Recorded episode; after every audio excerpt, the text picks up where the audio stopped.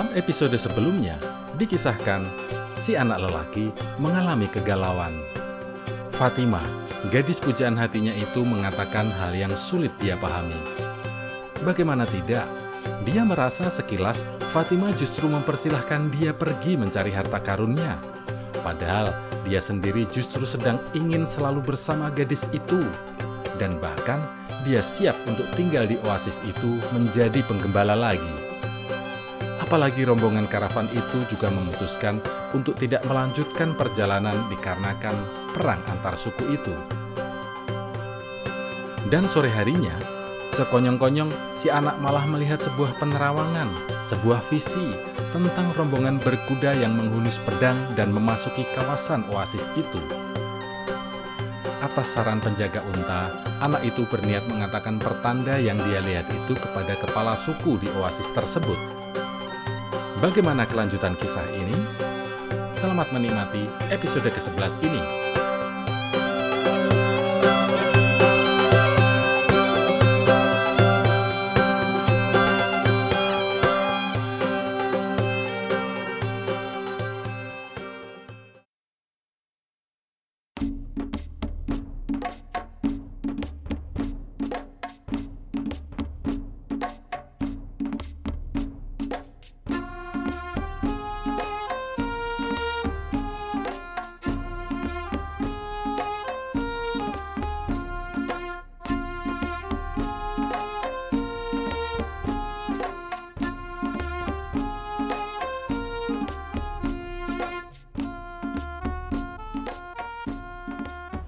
Anak itu mendekati penjaga di depan kemah putih besar yang berdiri di tengah-tengah oasis.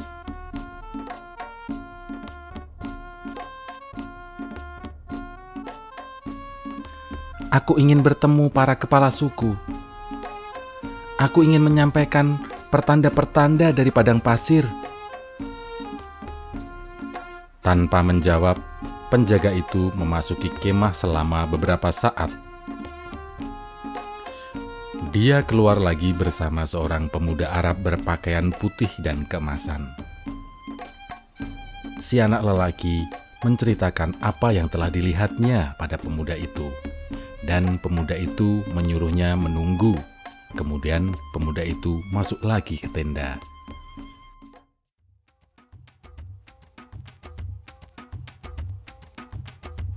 Malam tiba banyak prajurit dan pedagang keluar masuk tenda itu. Satu demi satu api unggun dimatikan, dan oasis itu pun jadi sesunyi padang pasir. Hanya lampu-lampu di dalam kemah besar itu yang masih menyala. Selama itu, si anak terus memikirkan Fatima dan masih belum bisa memahami percakapannya yang terakhir dengan gadis itu. Akhirnya, setelah dia menunggu berjam-jam, si penjaga menyuruhnya masuk. Anak itu terperangah melihat bagian dalam kemah. Tak pernah terbayang olehnya bahwa di tengah-tengah padang pasir ada kemah seperti ini. Tanahnya dilapisi karpet-karpet paling indah yang pernah diinjaknya. Dan di puncak bangunan kemah, tergantung lampu-lampu dari emas tempaan tangan masing-masing dengan lilin menyala. Para kepala suku duduk membentuk setengah lingkaran di bagian belakang kemah, bersandar pada bantal-bantal sutra bersulam indah. Pelayan-pelayan datang dan pergi membawa nampan-nampan perak penuh berisi rempah-rempah dan teh. Ada juga pelayan-pelayan yang bertugas menjaga api di pipa-pipa. Udara dipenuhi bau asap manis ada delapan kepala suku, tapi si anak lelaki segera melihat mana di antara mereka yang paling berpengaruh. Orang Arab berpakaian putih dan emas yang duduk di tengah-tengah formasi setengah lingkaran itu. Di sampingnya, ada pemuda Arab yang tadi menemui si anak lelaki. Siapa orang asing yang bicara mengenai pertanda-pertanda ini? Salah seorang kepala suku bertanya sambil mengamati si anak. Aku orangnya, saut si anak itu. Lalu dia menceritakan apa yang dilihatnya dalam visi penampakannya. Mengapa Padang Gurun mengungkapkan hal-hal semacam itu pada orang asing? Padahal kitalah yang sudah turun-temurun tinggal di sini, kata kepala suku lainnya. Sebab mataku belum terbiasa dengan padang pasir ini, kata si anak. Aku bisa melihat hal-hal yang mungkin luput dari mata yang sudah terbiasa dengan gurun ini. Selain itu, juga karena aku tahu tentang jiwa dunia, pikirnya. Oasis ini wilayah netral. Tak akan ada orang yang menyerang oasis, kata kepala suku ketiga. Aku hanya bisa menceritakan apa yang kulihat. Kalau Anda tidak mau percaya, terserah. Orang-orang itu berdiskusi dengan seru. Mereka bicara dalam dialek Arab yang tidak dipahami si anak. Tapi ketika dia hendak pergi, penjaga menyuruhnya tetap tinggal. Anak itu menjadi takut. Menurut pertanda-pertanda, ada yang tidak beres. Dia menyesal telah memberitahu si pemandu unta tentang apa yang dilihatnya di padang pasir. Sekonyong-konyong, kepala suku yang duduk di tengah tersenyum samar, dan si anak merasa lebih tenang. Orang itu tidak ikut ambil bagian dalam diskusi yang sedang berlangsung. Dia malah belum mengatakan apa-apa sampai saat itu. Tapi si anak sekarang sudah terbiasa dengan bahasa dunia dan dia bisa merasakan getaran-getaran kedamaian meliputi kemah itu. Intuisinya mengatakan tindakannya datang kemari sudah benar. Diskusi berakhir. Para kepala suku berdiam diri beberapa saat mendengarkan ucapan orang tua itu.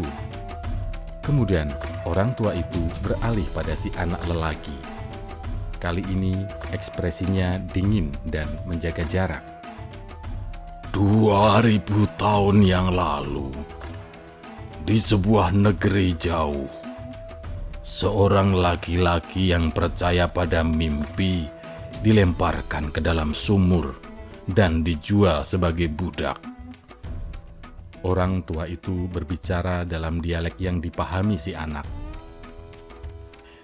Saudagar-saudagar kami membeli orang itu dan membawanya ke Mesir kami semua tahu, siapa pun yang percaya pada mimpi juga tahu cara menafsirkannya. Orang tua itu meneruskan. Ketika Fir'aun bermimpi tentang lembu-lembu yang kurus dan lembu-lembu yang gemuk, orang yang percaya mimpi ini menyelamatkan Mesir dari bahaya kelaparan. Namanya Yusuf. Dia juga orang asing di negeri asing, sama seperti kau, dan barangkali usianya juga sebaya denganmu. Dia diam sejenak. Kedua matanya masih tetap tidak ramah. Kami selalu menuruti tradisi. Pada masa itu, Tradisilah yang telah menyelamatkan Mesir dari bahaya kelaparan dan menjadikan bangsa Mesir orang-orang paling kaya.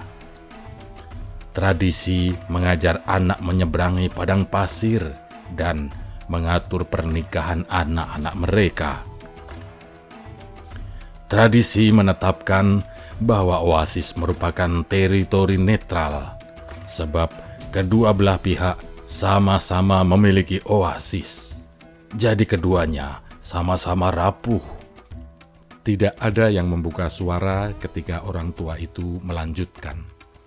Tapi tradisi juga menetapkan bahwa kami harus percaya pada pesan-pesan padang pasir. Segala sesuatu yang kami ketahui merupakan hasil pelajaran yang diberikan padang pasir ini. Orang tua itu memberi isyarat, dan semua orang berdiri. Rapat itu sudah selesai.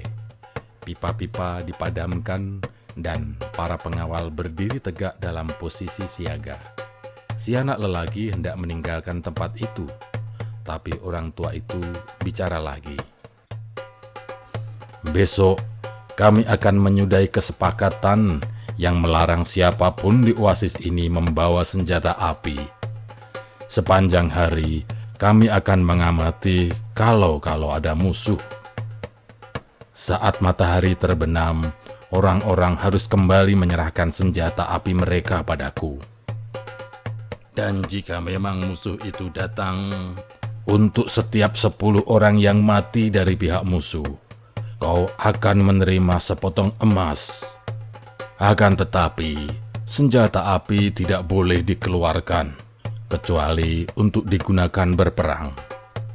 Senjata api tidak bisa ditebak, sama seperti gurun pasir kalau tidak digunakan, bisa-bisa lain kali mereka tidak berfungsi lagi. Setidaknya harus ada satu senjata api yang digunakan sampai penghujung hari esok. Kalau tidak, kau yang akan ditembak.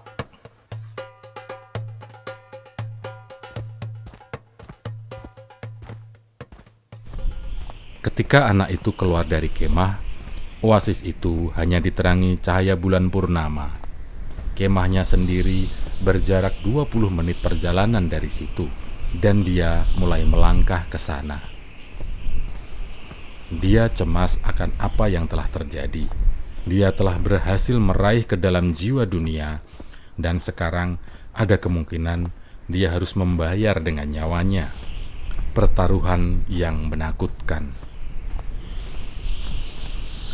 tapi dia sudah banyak membuat taruhan yang riskan sejak dia menjual domba-dombanya untuk mengejar takdirnya. Dan seperti dikatakan pemandu unta itu, mati besok sama saja dengan mati kapan pun juga. Setiap hari adalah untuk dijalani atau untuk menandai kepulangan kita dari dunia ini. Segalanya bergantung pada satu kata, maktub. Sambil melangkah dalam keheningan, dia tidak merasa punya penyesalan. Kalaupun dia besok mati, itu karena Tuhan tidak hendak mengubah masa depan. Tapi setidaknya dia mati setelah berkelana melintasi selat, setelah bekerja di toko kristal, dan setelah merasakan keheningan padang pasir serta sepasang mata Fatima.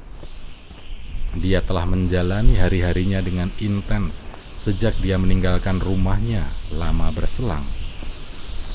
Kalau besok dia mati, dia toh sudah melihat lebih banyak daripada gembala-gembala lainnya, dan dia bangga akan hal itu. Sekonyong-konyong terdengar suara menggelegar, dan dia terlempar ke tanah oleh hembusan angin amat keras.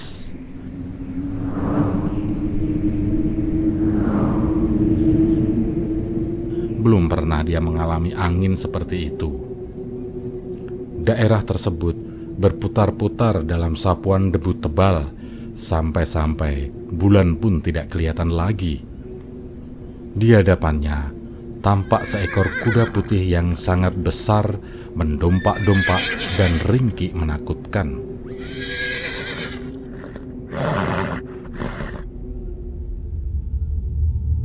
Setelah sapuan debu itu mereda, si anak lelaki gemetar melihat pemandangan di hadapannya. Di punggung kuda itu duduk seorang penunggang berpakaian hitam sepenuhnya. Di bahu kirinya bertengger seekor burung elang pemburu. Dia memakai sorban, seluruh wajahnya tersembunyi di balik sapu tangan hitam, kecuali kedua matanya. Sosoknya seperti kurir padang pasir akan tetapi kesan yang dipancarkannya jauh melebihi sekedar kurir. Penunggang tak dikenal ini menghunus sebilah pedang berlekuk yang sangat besar dari sarung pedang di pelana kudanya. Logam baja pedang itu berkilauan dalam cahaya bulan. Siapa yang sudah berani menafsirkan terbangnya burung-burung elang itu? tuntutnya. Suaranya begitu keras hingga kata-katanya seolah berkumandang menembus ke 50 ribu pohon kurma di Al-Fayum. Aku yang telah menafsirkannya, kata si anak. Dia jadi teringat Santiago Matamoros di atas kuda putihnya dengan orang-orang kafir di bawah sanggurdi-sanggurdi kudanya. Orang ini penampilannya persis sama, hanya saja perannya berbalik. Aku yang telah menafsirkannya, anak itu mengulangi. Dan dia menundukkan kepala, siap menerima tebasan pedang itu. Akan banyak nyawa yang diselamatkan, karena aku bisa melihat ke dalam jiwa dunia. Namun pedang itu tidak berayun ke arahnya. Orang asing itu justru menurunkannya perlahan-lahan hingga ujungnya menyentuh dahi anak itu dan menggoreskan setitik darah. Si penunggang kuda tidak bergerak sedikit pun, begitu pula si anak sama sekali tidak terpikir olehnya untuk melarikan diri. Di hatinya, dia merasakan sukacita yang aneh. Dia akan mati saat mengejar takdirnya dan untuk Fatima. Pertanda-pertanda itu ternyata benar. Di sini dia berhadap-hadapan dengan musuhnya, tapi dia tidak perlu takut mati. Jiwa dunia menunggunya, dan tak lama lagi dia akan menjadi bagiannya. Dan besok musuhnya juga akan menjadi bagian dari jiwa itu. Si orang asing masih menyentuhkan pedangnya di dahi anak itu.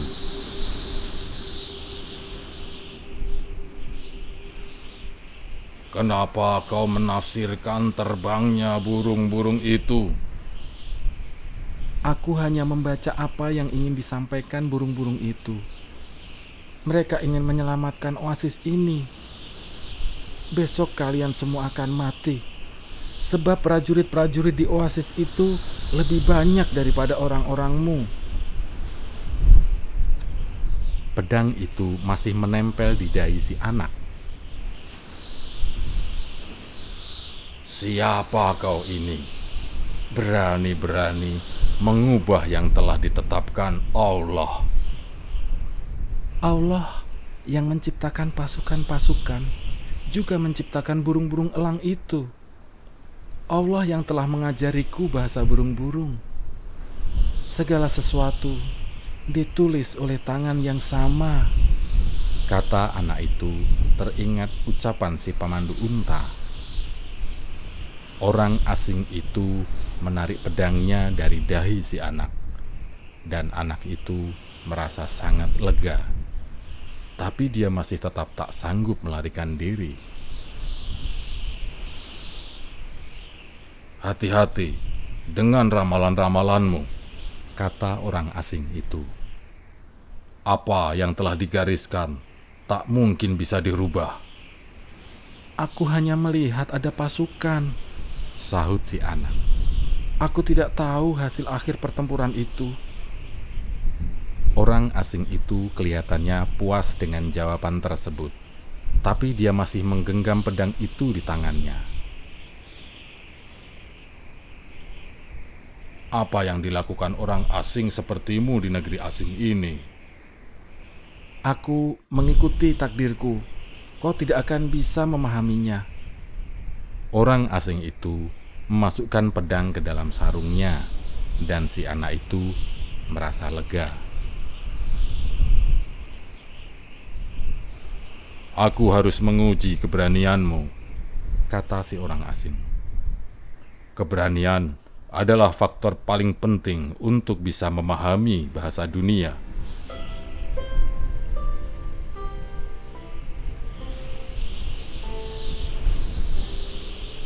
Anak itu terperangah. Orang asing ini mengetahui hal-hal yang hanya diketahui sedikit sekali orang.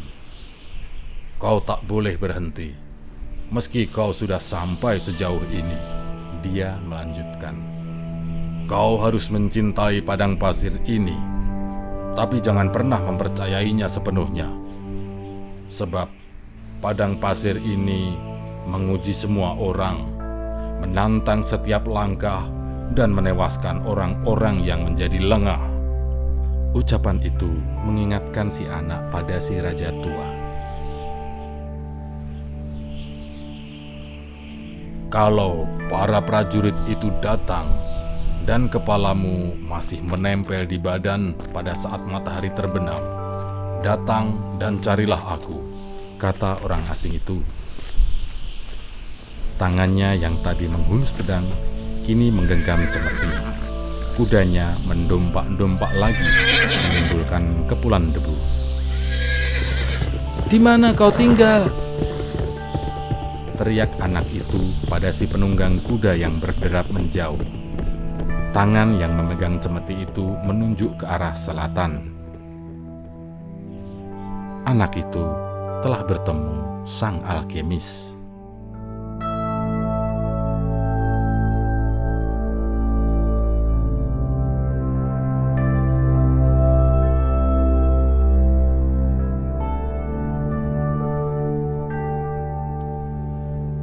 Demikianlah kisah si anak kelana dalam episode ke-11 pembacaan dramatik ini.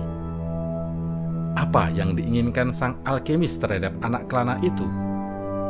Dan apa yang akan terjadi di esok hari? Benarkah semua visi penerawangannya bahwa oasis itu akan diserbu? Nantikan jawabannya di episode selanjutnya. Sampai jumpa.